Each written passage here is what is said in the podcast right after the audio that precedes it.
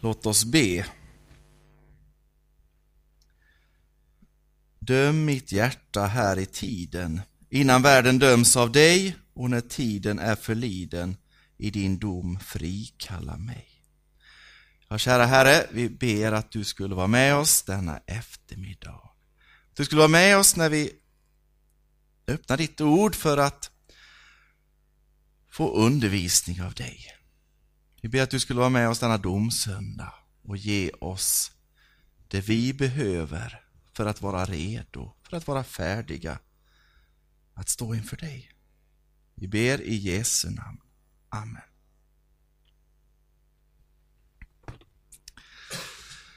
Ehm. På en del hemsidor och så, så finns det en förkortning FAQ. Det betyder Frequently Asked Questions, alltså ofta ställda frågor. Eh, idag ska vi istället försöka få svar på några Not very frequently asked questions. Alltså sällan ställda frågor. För Det är nog så att många människor idag drar sig för att ställa frågor om, om den yttersta framtiden. Kanske gäller det inte i samma utsträckning inom missionshusens och kyrkornas väggar som utanför, men, men ändå. Det är få som, som vågar ställa frågorna om vad händer? Vad händer när jag dör? Vad händer när den här tiden är slut? Kommer den ta slut? Finns det en Gud jag ska stå inför? Några sådana frågor ska vi försöka ställa och söka svar på idag och det blir en kedja här med, med sju frågor. Bäst jag tittar på klockan. Eh, och vi ska gå till Paulus och hans andra brev till Thessalonikerna för att få svar på de här frågorna. Så jag ska läsa en text ifrån andra Thessalonikerbrevet det första kapitlet, vers 6-10. Där har vi den också. Så jag läser i Jesu namn. Gud är rättfärdig. Han straffar med plågor de som plågar er och låter er som plågas få lindring tillsammans med oss. Det sker när Herren Jesus uppenbarar sig från himlen med sina mäktiga änglar i flammande eld och straffar dem som inte vill veta av Gud och de som inte lyder vår Herre Jesu evangelium. De ska straffas med evigt fördärv, skilda från Herrens ansikte och hans härlighet och makt, när han kommer på den dagen för att förhärligas i sina heliga och väcka förundran hos alla dem som tror. Och ni har trott det vittnesbörd vi gav er. Amen.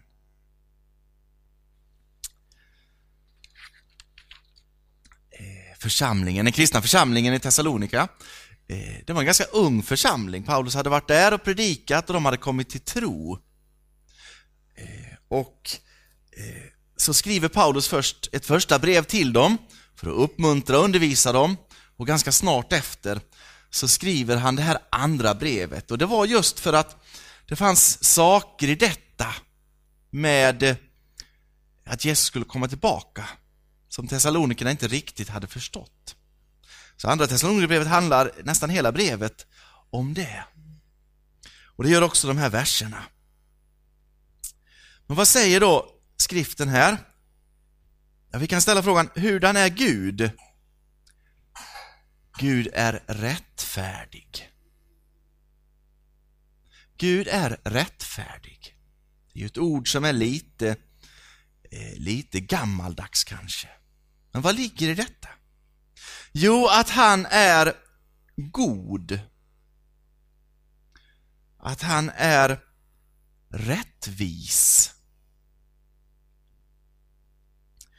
Ja, att det finns ingenting i honom eh, som, eh, som går att kritisera.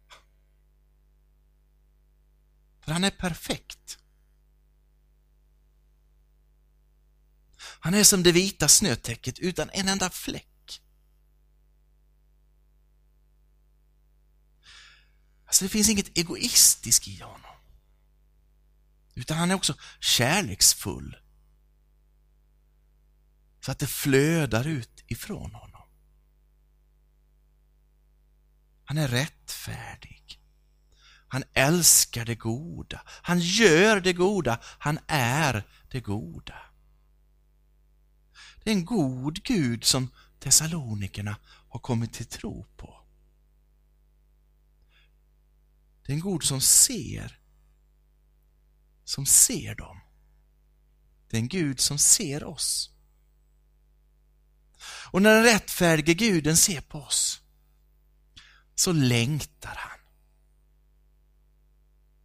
Han längtar efter oss. Han längtar efter gemenskap med oss och med varje människa som han ser. Som han gett liv åt. Sån är Gud i sin person, i sin natur. Och det förändras inte. Sån var han från, från begynnelsen, ja långt innan, från evighet. Så vad som än händer så står det här fast. Men att Gud är rättfärdig, det betyder att det finns reaktioner hos honom som beror på vad som händer. Och det blir nästa fråga. Vad innebär det att Gud är rättfärdig? Jo, bland annat och bland mycket så innebär det att han straffar. Det skriver Paulus, Gud är rättfärdig, han straffar. Och det här, mm, det här kan vi tycka låter märkligt. Det finns något i oss som reagerar mot det här. Som tycker att det stämmer inte riktigt med det här jag sa om att, att Gud är god och kärleksfull. Men då tror jag vi behöver, eh, när vi känner det här så behöver vi ta eh, vårt förstånd till hjälp. Och fundera på, vad innebär en tillvaro utan dom och straff? Ett banalt exempel, hur skulle en fotbollsmatch se ut utan en domare?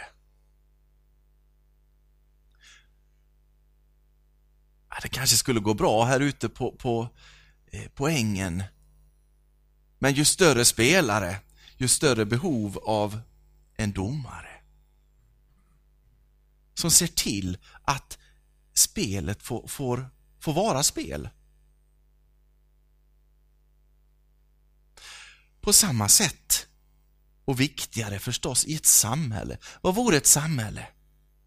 Utan lag och den som upprätthåller lagen.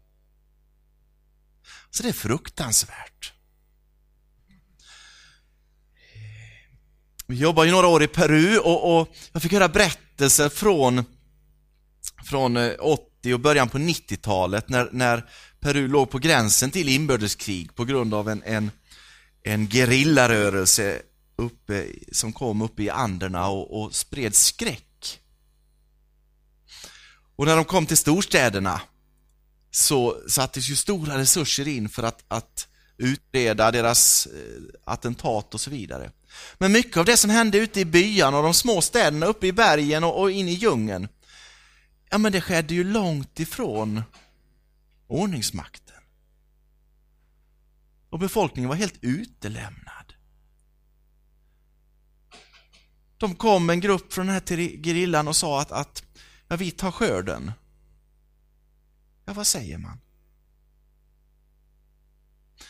Ett rättslöst samhälle, ett fruktansvärt samhälle. Och därför, en Gud som inte reagerar på orättvisa, på ondska. Det vore inte en Gud. Inte en Gud som vi skulle vilja ha med att göra eller sätta vårt hopp eller vår lit till. Utan tvärtom.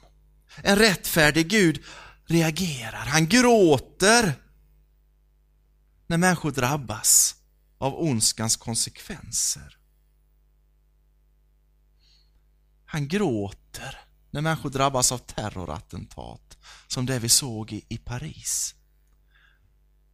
Eller när en yngling går in på en skola i Trollhättan och dödar människor med svärd.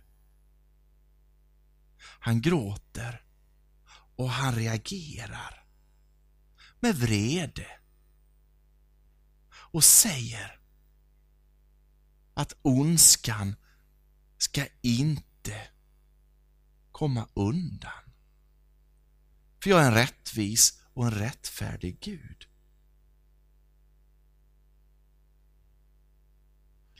Det är gott att Gud lovar att döma.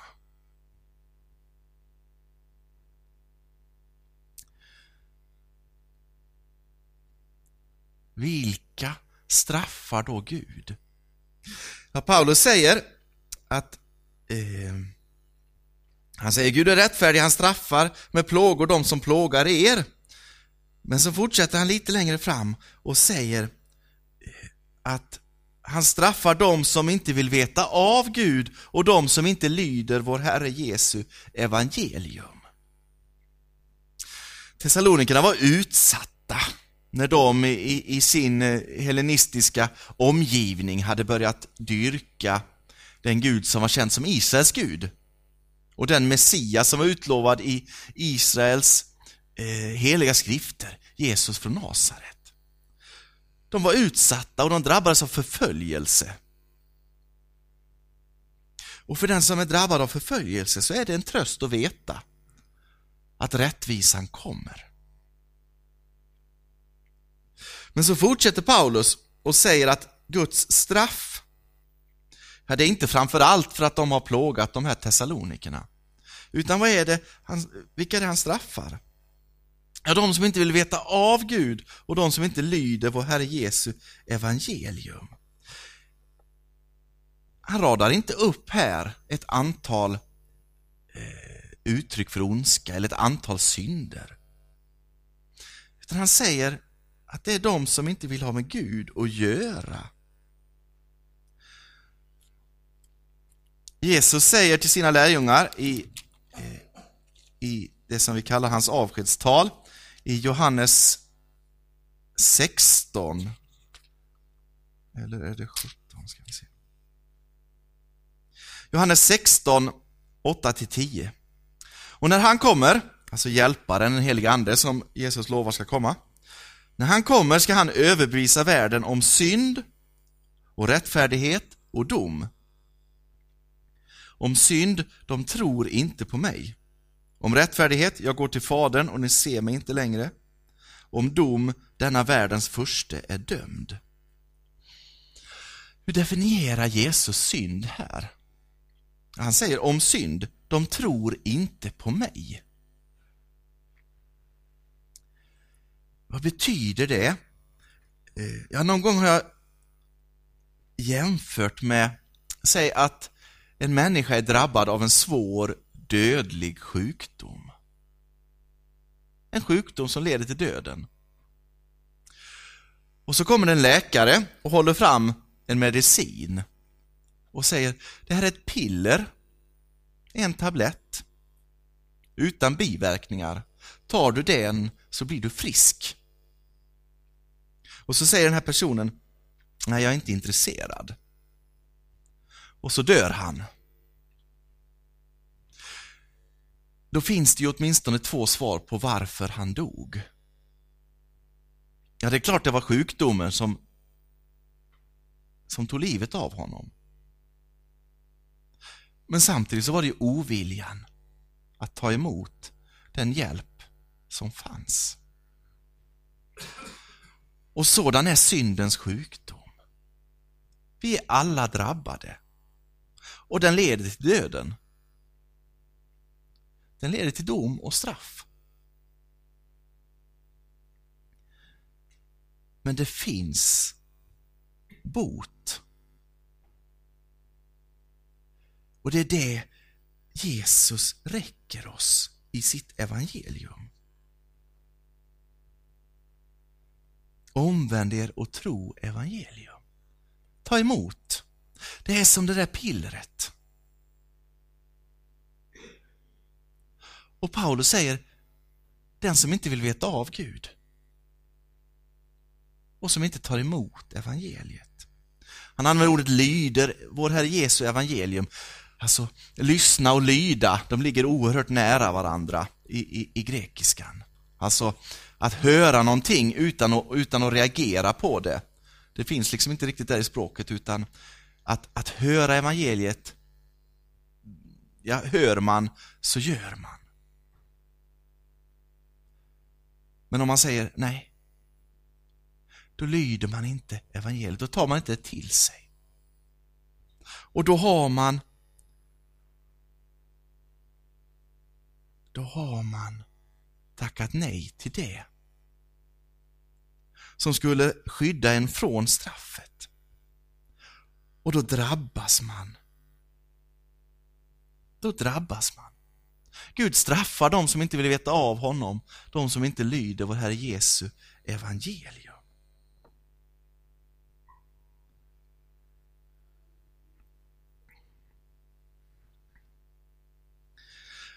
Och när händer detta?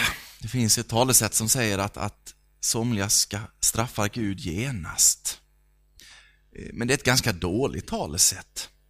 Eh, utan det bibliska är att det finns en, en nådatid.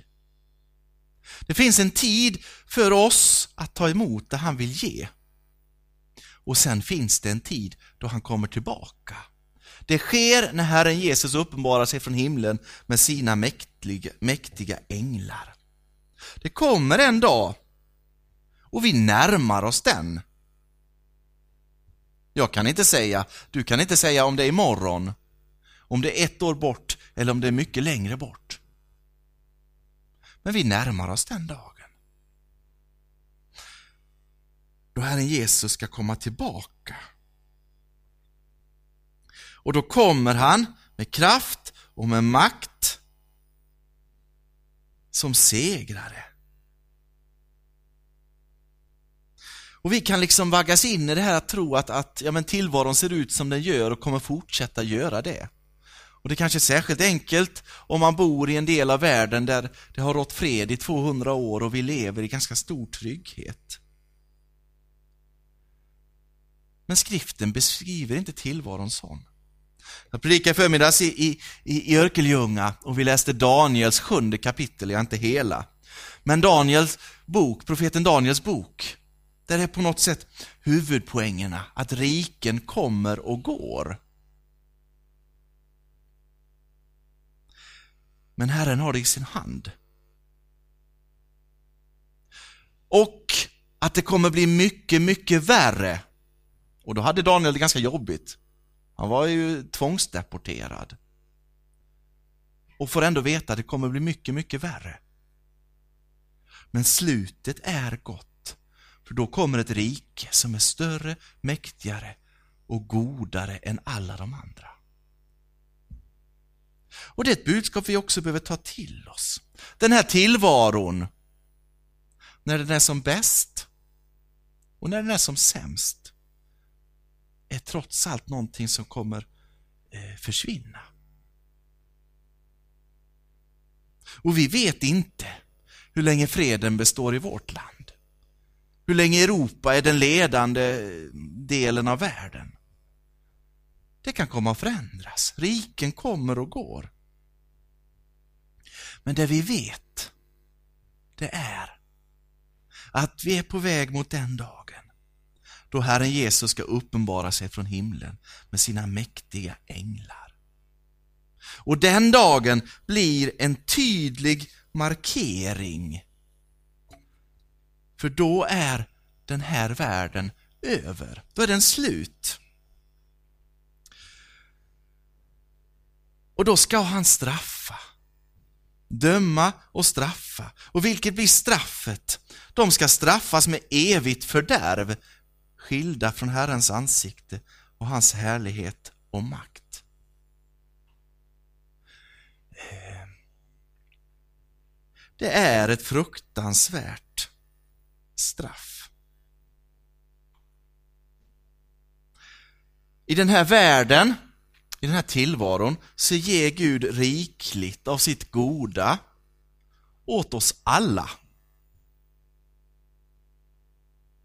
Alla.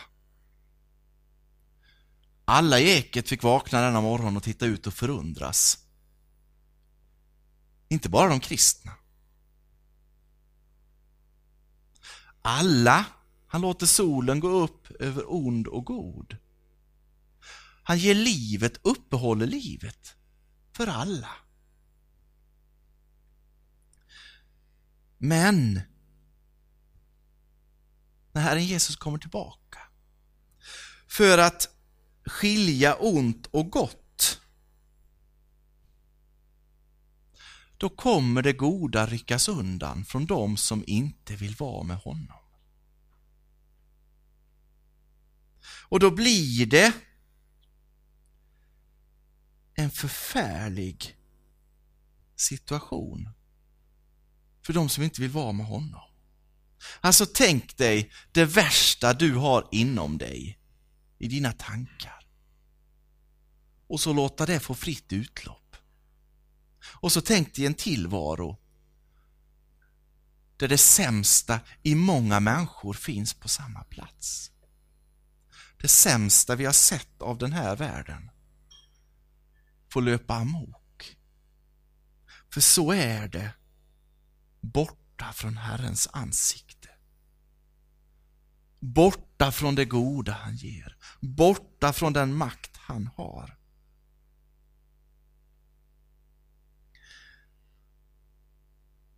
Det är förfärligt. Och det är skriftens ord.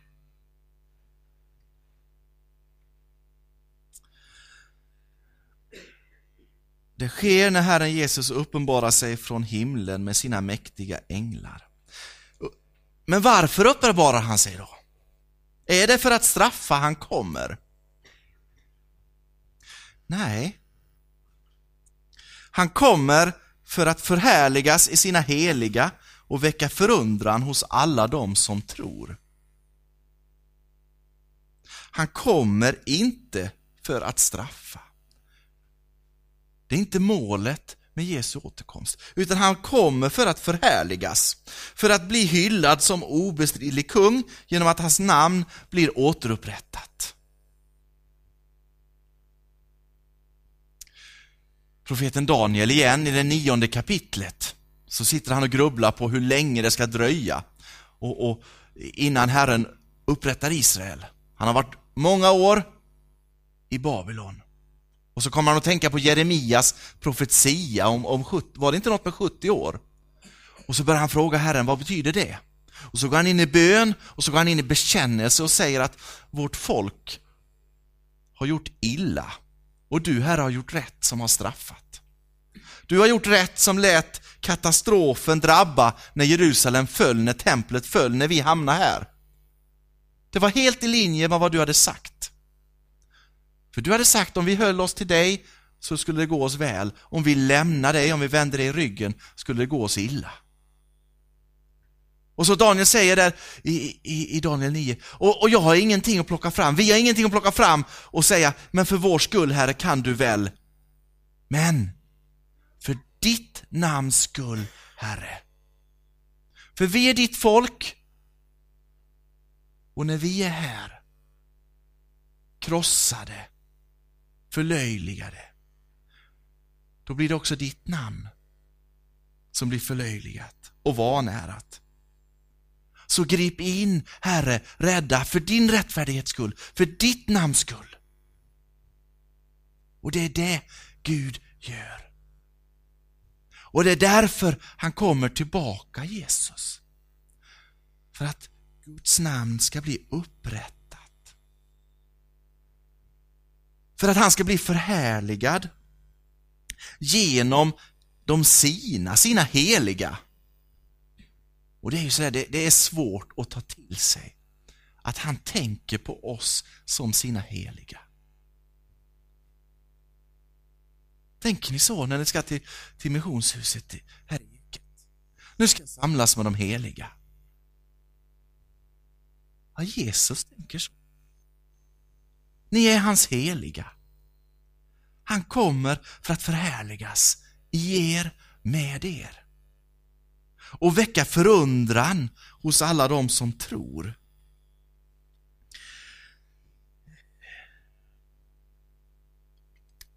I, i evangelietexten som är föreslagen för idag så finns det här uppskiljandet. Och där finns ju också det här, den här förundran. Herre, när såg vi dig?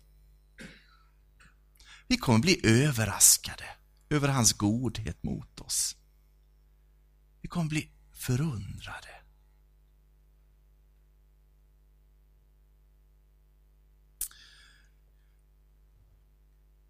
Men det här förhärligandet det sker genom att ont och gott skiljs åt.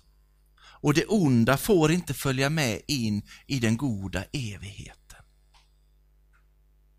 För då vore det inte den goda evigheten. Då vore det någonting annat. Kanske det som Astrid Lindgren beskriver i, i, i Bröderna Lejonhjärta. Ni vet den, den sjuke lillebror Skorpan som ligger och hostar i sin kökssoffa. Och så hans friske storebror. Och så börjar det brinna och så tar Jonat hans storebror Skorpan på, på ryggen och, och hoppar ut från andra eller tredje våning. Och så är det storebror som dör. Och så säger han innan han dör, vi ses i, i Nangijala. Och så tänker man att där kommer allting vara bra. Och så kommer lillebror dit när han dör en tid senare. Och så verkar det så underbart och där finns hästar och där finns gräs och han kan springa och gå och hoppa. Och så visar det sig att ja, men där fanns ju ondskan där också. Och så är det hela berättelsen och så slutar det med att nästan samma scen igen. Ja, vi ses i Nangilima. Och så tänker jag då, vi fick ju aldrig nästa del, att ja, ja, så kom de till en tillvaro till där de skulle leva med ondskan närvarande på olika sätt. Nej. Det är inte det Herren kommer när Jesus kommer för att upprätta. Han kommer för att upprätta ett rike där det onda är borta, ja till och med glömt. Och det kan vi inte föreställa oss och det ligger också i den förundran vi kommer, vi kommer eh, drabbas av eller få uppleva. Wow, kan det vara så? tänker att vi ska få, vi ska få relationer med vänner som, som funkar liksom hela tiden.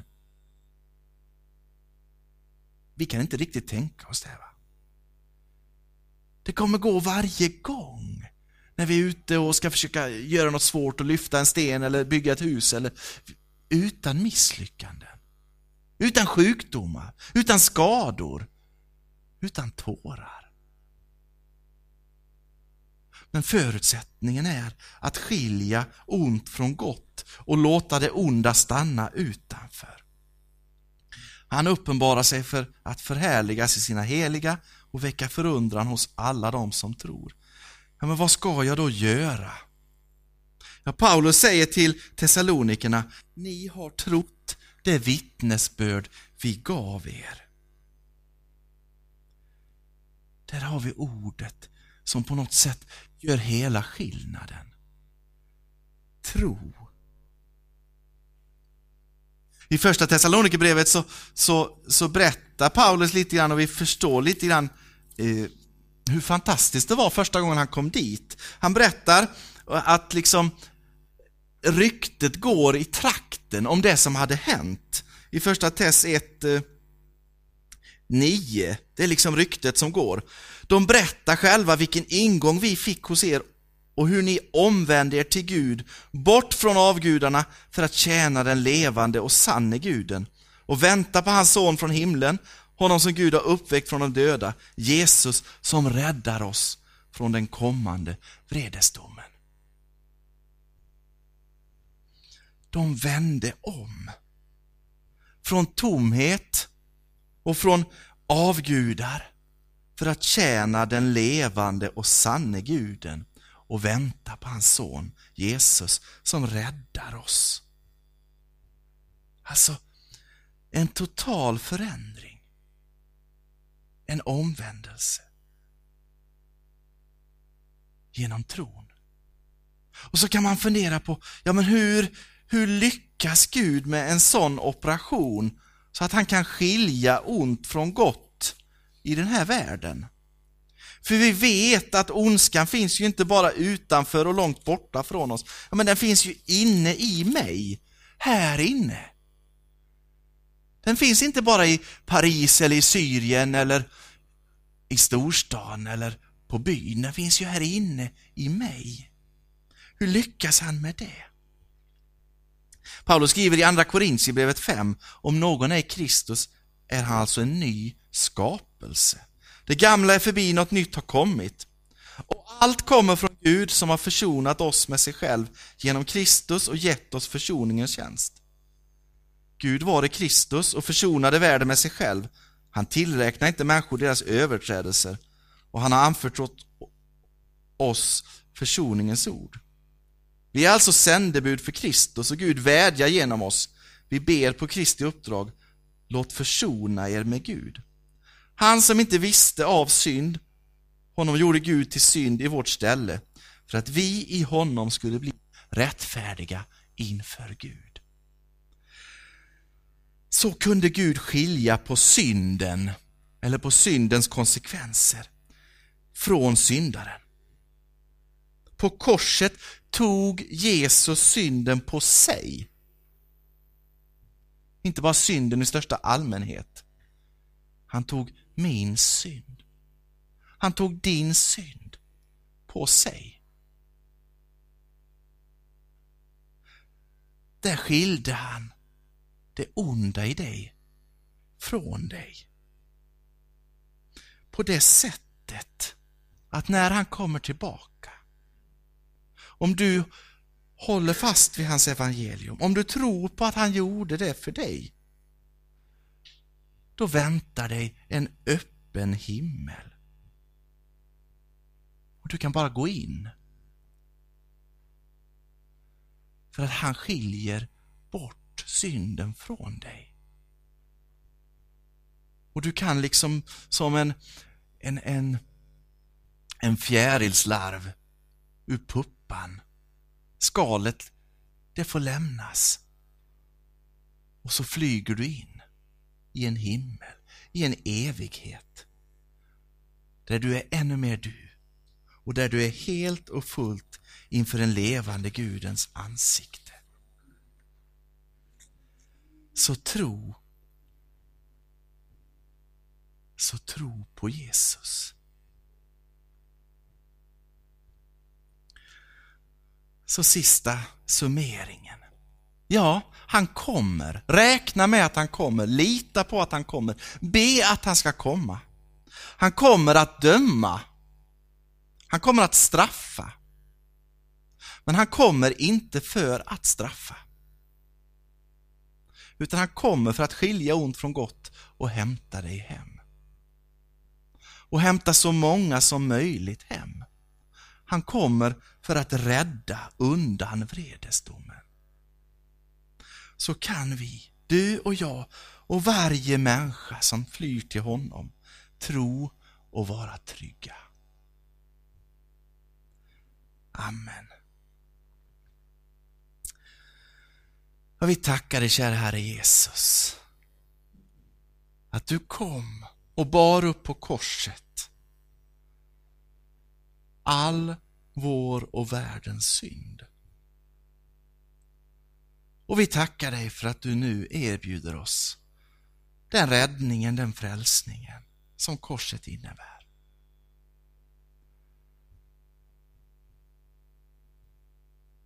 Herre, låt oss ta emot bejaka det och tro det. Herre, hjälp oss att föra det vidare och rädda ännu en, ännu en, ännu en. Tack Herre för ditt löfte att du kommer tillbaka för att utplåna ondskan och upprätta ditt eviga rike. Herre kom, Herre kom snart. Amen.